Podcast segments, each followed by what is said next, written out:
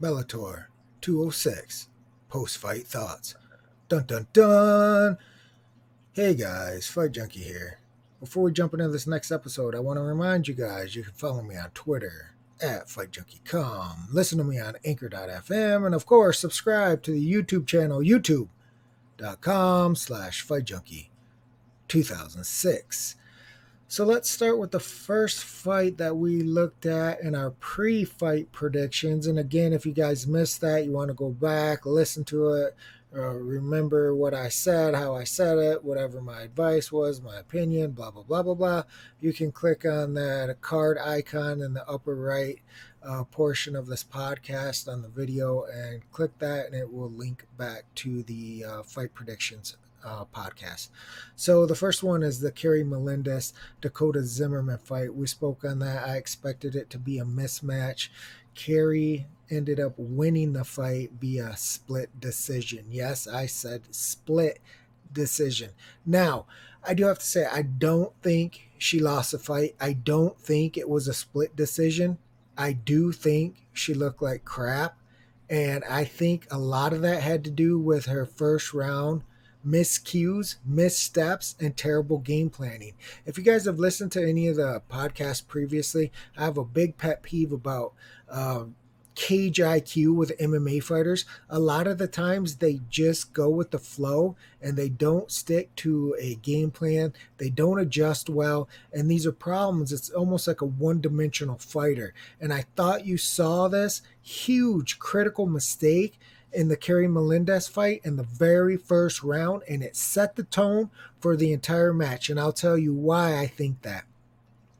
Keri had the much, much better striking. If you guys got to see the fight, you could see it in the little bits of striking they did. She was far more skilled than Dakota is in the striking area.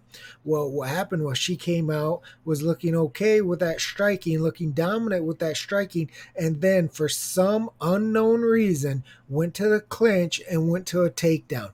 Granted, she got the takedown but that opened up a can of worms that she was never really able to deal with comfortably throughout the entire fight. Once that fight hit the ground, Dakota realized that she could at least compete with Keri on the ground and maybe win the fight that way. And once that was in her mind, everything changed. Now, all Dakota wanted to do was grab her like white on rice, just stuck, stuck to her like Velcro the entire fight. It didn't matter if it was in the clinch, it didn't matter if she was pulling guard, it didn't matter if Keri was on top of her. All she did was go to lockdown mode. She knew, we knew, everybody knew she could not compete in the stand up. And once Keri allowed her to get the confidence that she could again compete and maybe pull out a submission win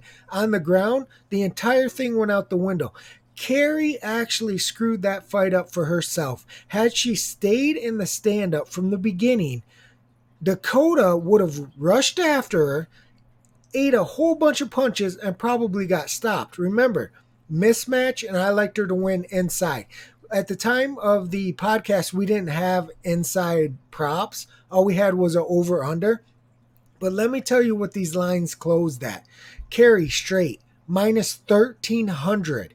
Won't go to a decision, minus 285. And Melendez wins inside, minus 285. She burned a lot of people with that terrible game planning. On the feet, this fight was an absolute mismatch. And this is one of my huge pet peeves, not just with betting, but of course when betting, because when you look at a fighter and you expect them to fight a certain way and then they pull something out of their hat, like Keri did, it really screws up your capping.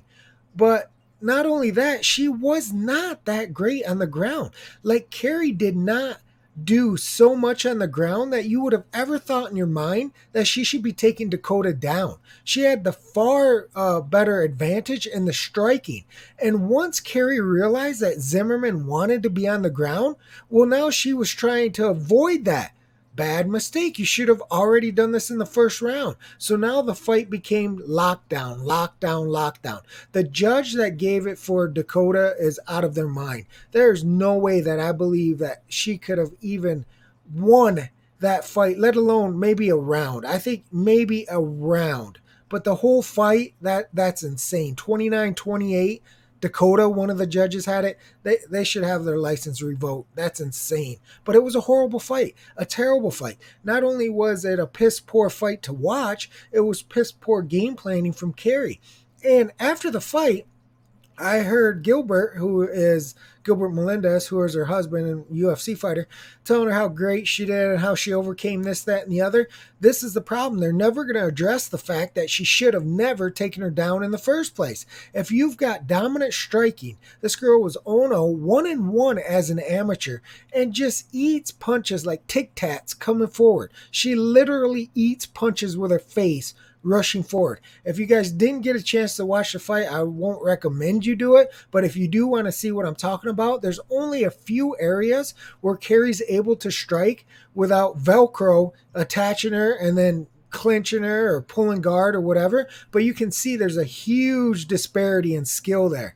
And then not only that, Keri starts the grappling, then decides she doesn't want to, but Velcro stuck to her now. So now it becomes a, a grappling match. And what happens? Keri fatigues. So the last round, she's a shell of herself on the feet. No power, huffing and puffing, just pity patting around. Terrible, terrible game planning terrible performance from Keri.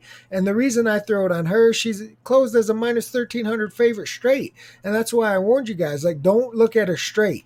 Like, that was at 900 or a 1,000, I think it was at that point. So she was like uh, nine to one or ten to one favorite, and I said, "Don't even the risk versus reward," and that's why this fight is a perfect example of why you stay away from lines like that. Even if you got burned on the under, even if you got burned on Keri inside, it's a far lower line than had she f- lost this fight. And again, I don't think the scores are right, but you know what? It wouldn't matter if somehow Keri had lost this fight. I'd be on here bitching and moaning about a robbery, but anybody that had bet her at 9 to 1, 10 to 1, 11, 12, 13 to 1 would be screwed. There goes your money. Huge risk versus reward right there. You gotta you gotta be mindful of that. Um, yeah, Keri needs to do better game planning. She's a striker. Uh, obviously, she has some ground skills, but you don't need to be taking people down when you're much better striking. Um, the other fight that we talked about was the Lima Koreshkov fight. That was pretty much a domination by Lima. He ended up securing the fifth round submission. Previous to that, I believe I had him winning all but one round. Um, as soon as Koreshkov figured out that he Lima wasn't just going to flop on his back, that was basically it. He was getting killed on the outside from leg kicks, and he just went almost into a survival mode type of fight it wasn't exciting again. All he did was try to pin Lima against the cage. And I will say this about Lima he was doing a lot of that himself.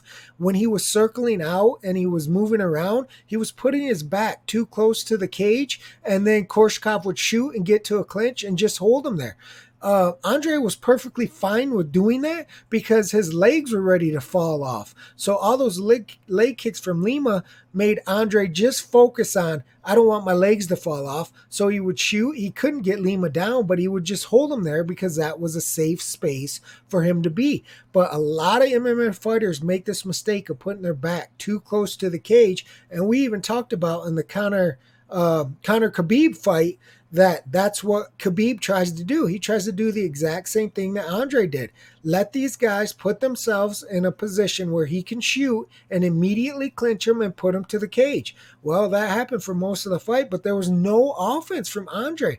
When they were separated, it was all Lima and it was basically leg kicks. He did a lot of good work with the leg kicks. He did have some punches and strikes there, but it was just basically uh, Douglas outworking Andre. Andre really wasn't in the fight after the first round. And then uh, Lima closed the show with the submission in the last round.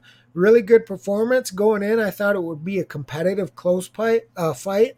we did uh, like Lima because he was the underdog. He closed around plus 130, and that was pretty much where he was, I believe, when we did the previous podcast. But for anybody that was on Lima, that was a pretty easy win, easier than I thought it would be. Um, the Quinton Jackson, Jackson and Vanderlei Silva fight was actually pretty fun to watch. I wasn't too hyped about it going in. Um, we were on the side of Jackson. I wasn't so sure it was going to end. Um, I know it closed at like minus 245 for the under. Um, everything suggested it would. It's just because you could see they're old guys. And so when they started their offense, they would fire, but they couldn't keep doing it. And you saw spots where Rampage got hurt and then Vanderlei got hurt, but they didn't get finished because they only have so much juice to go, right? The gas pedal only goes so far. And so it allowed the other person each time to recover. And that's the way it was pretty much going and we were almost out of that second round. So we were already good looking at that third round. But I really think the key for the Jackson win was Vanderlei got really tired there. You could see that his energy just dipped. And once that dip, it allowed Rampage to come in a little more aggressively and not have to worry so much about what Vanderlei was throwing back. And I think it was that fatigue factor. And of course, there's been questions a long, long time about Vanderlei's durability. And again, they took some punches early on and they did okay, but they had that rest period in between. And I think that helped them go almost three rounds. And again, Quinton got the uh, stoppage. He was favored uh, at the start. He closed as a minus 250 favorite. The under closed at minus 245. Jackson inside closed at minus 140. So that pretty much went the way the books thought. Uh, the last fight, the main event, Gegard and Rory, that was just a brutal, brutal beating. We mentioned it going in that it was a really tough ass for Rory. We liked Gegard. I leaned towards him, stopping him again when we did the previous podcast. Uh, we didn't have anything but over under. Uh, I just thought Gegard was, you know, world class. He's a class guy and he was bigger. He's strong.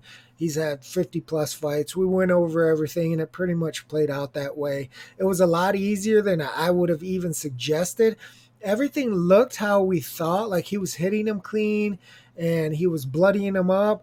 But with that Rory miscue on the takedown, that just that was it. Once Gegard got on top of him, that it was over. It was over right there. And in fact, I want you guys to go back and look at the stoppage.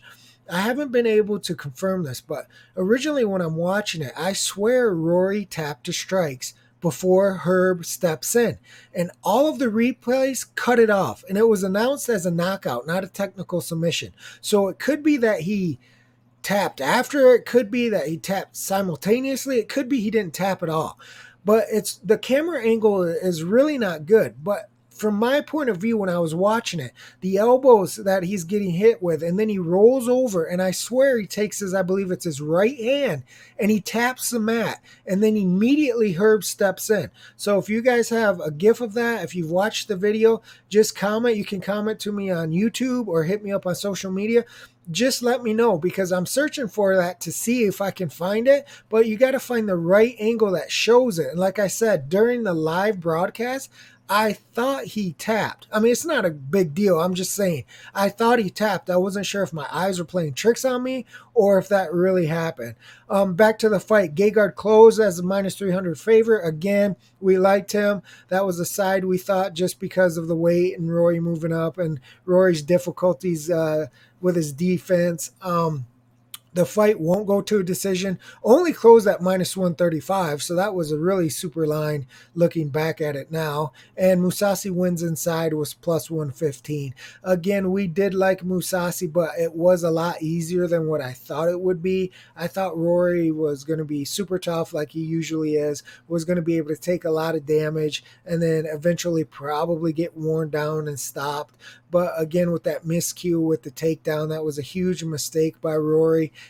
And once Gegard got on top of him, he just he had nothing. He was even trying to close guard, and then he would try to open up a little to get Gegard off. But Gegard's top game is very good, like we talked about going in. He's very well rounded. So it takes you know it takes something special to beat Gegard. And Rory, it was a tough ask. I respect him for you know coming up from 70 and trying to win another belt at 85, and you know shooting for greatness and fighting a guy with that, that many fights and experience and world class talent. He definitely didn't take an easy way out. I mean, he's definitely trying to be great in MMA, so you have to respect that. But overall, Gegard got the job done and he did it pretty quickly. So that's it for this episode of Fight Junkie. I will suck it to you tomorrow, baby. Fight Junkie out.